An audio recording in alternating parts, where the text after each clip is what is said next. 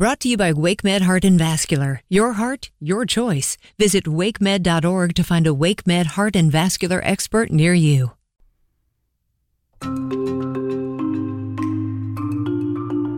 Welcome to the WRAL Daily Download. I'm your host, Amanda Lamb. In today's deep dive conversation with WRAL photojournalist Rick Armstrong, we're talking about a place in Raleigh that holds special memories for a lot of people.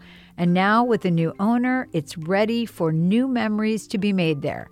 It's the Rialto Theater on Glenwood Avenue, Raleigh's oldest theater, and an iconic place for many Raleigh natives and transplants like me.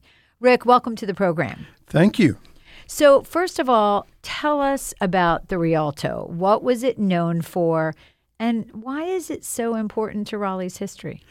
Well, my family moved down to North Carolina in 1965, and my memory, my earliest memory, was going to the what it was once called the Colony Theater, but later became the Rialto. And what we wanted to see was Laurel and Hardy films or or any other kind of comedy. And if there were Disney films, and I'm trying to remember, I mean, my, my memory on this may be a little foggy, but I think it was a place where people would go to see uh, the computer that wore tennis shoes, or you know, some of those after Walt Disney kind of movies that now you watch and you think, "Ooh, that." that Walt would have done better, but in the time I was entertained and loved it. Yeah, I mean it was revolutionary at the time, and and what's really interesting is that it wasn't just a movie theater. I mean, other things happened there. Um, I remember the Rocky Horror Picture Show, which was a live show that took place there when I first moved here in the 90s and and you know beyond. What are some of the other things? I know there were some musical acts that took place there, famous musical acts. Yeah, and I was speaking with Hayes Permar about this, and, and he just rattled off a string of artists that had performed there. And and the neat thing is that the the stage, most movie theaters, that that big old screen is locked in place, but the one that uh, is at the the Rialto can be pushed back and reveal this huge stage. So they had artists. He, he spoke of Tori Amos, Mel- Melissa Etheridge, Jane's Addiction, Fishbone, Bjork in her old band, Arlo Guthrie, J.J. Cale played there, Iggy Pop. So, and he just rattled those off, and um, and I'm sure he could have kept going. And he is the new owner, and we're going to talk more about him in the second half of the show. But first, I really want to set the scene for people. I actually went on my first date with my now husband back in 1994 to the Rialto. We saw Pulp Fiction. And, you know, it always felt to me like you were stepping back in time, right? Like you could close your eyes and you could imagine people there in the 1940s and the 1950s. And in fact, they had some of those older pictures on the walls. And you could picture how many people over the years had spent time there and just what it meant to so many people. So it closed in August of 2022. The longtime owner, Bill Peebles, decided to sell. Do we know why he did that?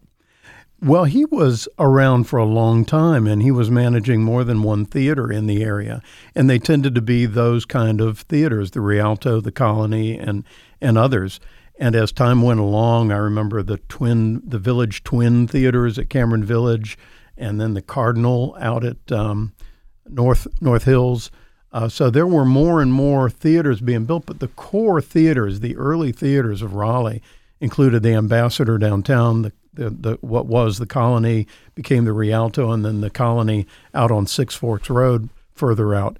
And those seem to have the most charm, the most uh, local characteristic feeling, you know, that that you had if you were going to go to, with a friend to the movies. And a lot of independent films as well. But, oh, yeah. you know, I would imagine that it's hard to keep up with streaming. It's hard to keep up with what's happening online and people being able to get movies in their homes. So, you know, obviously it was a business decision to sell, and a lot of people were worried that it wouldn't reopen, but it is reopening uh, this summer. And so we're going to talk about that after the break. We'll be back with more from WRAL's Rick Armstrong about what's next for the Rialto Theater in Raleigh. Your heart. It's the only one you have. Fortunately, you also have a choice. Expert cardiologists, talented surgeons, highly skilled specialists, all of whom chose WakeMed. Why? The main reason is the same reason patients choose WakeMed. Everything you need for the best possible care is right here. Learn more at wakemed.org. WakeMed Heart and Vascular Physicians. Your heart, your choice. Tax day is coming. Oh, no. But if you sign up for Robinhood Gold's IRA with a 3% match, you can get up to $195 for the 2023 tax year. Oh, yeah. Sign up at Robinhood.com slash boost by tax day to get the biggest contribution match on the market. Subscription fees apply. Investing involves risk. 3% match requires gold for one year from first match. Must keep IRA for five years. Robinhood Financial LLC member SIPC. Welcome back to the WRAL Daily Download. I'm talking with WRAL's Rick Armstrong about the iconic Rialto Theater, which is set to reopen this summer. So, you had the pleasure of interviewing the new owner, or he's part of a group of owners. He doesn't like to call himself an owner. Um, Hayes Permar, who's a former sportscaster. And apparently, according to interviews he's done, he worked on this for quite a while. He really, this was important to him. What is he like, and and and what did he tell you about why he wanted to do this? Well, he looked like the the kind of guy who just having grown up in that place, uh, being in Five Points and and driving by it, walking by it, maybe when he was younger, riding his bike by it and seeing it closed for periods of time. Um, he wanted to save it. He he didn't want it to be changed into something else uh, like many of those venues did. You know, there was one, I can't even remember the name of it, on Hillsborough Street that was real popular among NC State students, and that, that got totally switched over to something else. He wanted to save the, the, the Rialto Theater and make it special again because he knows that there are a lot of artists out there. You know, if it's just going to be movies, anybody can go out and see the movies, but to see a regular showing of the Rocky Horror Picture Show or other kind of classics like Pulp Fiction, that's the place to go. And the people who go there and want to see that too, those are the kind of people you want to sit next to. These, you know, these are the true fans. And I love what he said when he was talking about, uh, you know, owning it and saying, "Hey, I'm not really an owner. I'm just the guy that's popping the popcorn." And and he said this belongs to Raleigh. You know, he talked about things like Char Grill and Krispy Kreme and Dix Park, things that are just quintessential Raleigh, part of our history, part of our fabric. And, you know, a lot of people, like you said, grew up going there. And he said he grew up going there too. He said starting at about age 11, he would he would go there with his family and he just remembered it being such an exciting thing to do and now he wants to recreate that and some of the other things he talked about are not just having theater, not just having, you know, a movie theater, but having live comedy, live music, live podcasts. So it sounds like he's got a, a, real vision for the future here. Is that what you, you got from the interview? Yeah, I think he realizes that you've got to do more than show films. You you've got to bring in something that's going to happen once. You know, you're not often going to get these uh, famous music acts to come to the theater, and when you do, uh, people come, and uh, it's just uh, it's just a popular way of you know you you you want to you want the feel of a theater, but sometimes you want real live performances and and people that you've seen uh, performing around the country who are in your hometown, and you know if that venue is available, they're going to come here. Uh, you know, especially if if people know them and and want want more of that in their hometown. And I don't think a lot of people realize there's 400 seats. So it's a pretty big venue. I'm not sure they'll, you know, if they'll keep that number, but that's historically what it's had. So that's a pretty big venue. Another thing that comes to mind is the Cary Theater. Uh, on Chatham Street, downtown Cary, they have done the same thing. They show film, they have comedy, they have live music. So, really branching out and trying to give the community other things other than movies. Absolutely.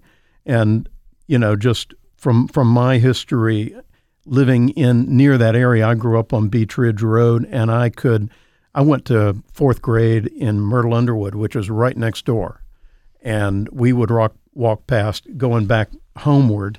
We'd walk past uh, the Colony Theater then, the Rialto now, and see what they had up on the billboard, what was going to show, and uh, you know if it was at that age. If I if it was a Disney movie, it was something mom and dad let me go see. If it was Laurel and Hardy, but um, it wasn't until later, uh, as I understand, that you know these live acts came in and really made big events out of that.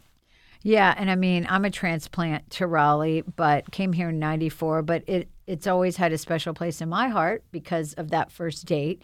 But in addition to that, uh, my husband lived in Five Points, and so we went there all the time, and it just became a special place for me, uh, even though I'm not from Raleigh. What is it like as a Raleigh native? You're seeing a lot of changes, right? I mean, we're seeing a lot of historical properties go away and that's you know pro- that's some people call it progress some people call it gentrification you know development um, economic progress but it is sad when you're a local to see things that you grew up with go away so what is it like on the flip side when somebody says hey raise my hand i'm going to save this place yeah and you know five points is is a special place it it kind of bucks the trend of everything getting torn down and replaced uh, the old uh, laundromat there, and I can't remember the the cleaning place. It's an it's a historic glass square box figure that uh, you, you can see the clothing roll by on hangers.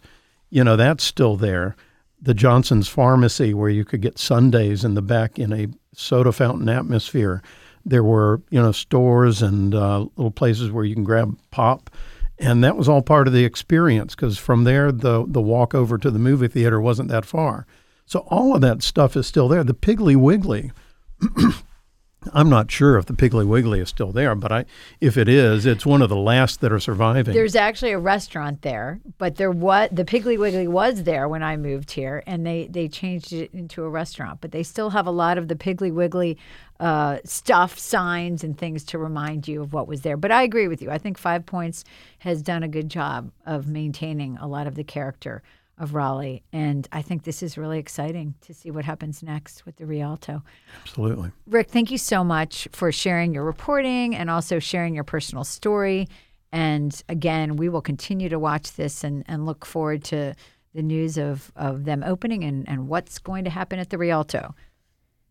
And thank you for listening to the WRAL Daily Download and making us part of your morning routine.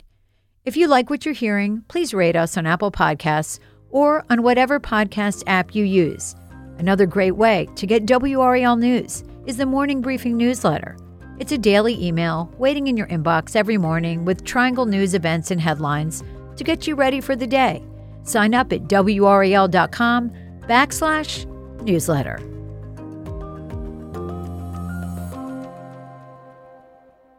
Is getting your CPAP supplies a real pain? It doesn't have to be that way.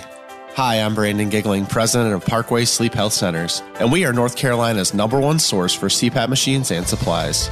Our streamlined process makes getting your CPAP as easy as one, two, three, and we ship anywhere in the state. If you're in need of a CPAP machine, supplies, a knowledgeable doctor, or a sleep study, Parkway has you covered. For information or to schedule an appointment, visit parkwaysleep.com. Sound sleep, sound health.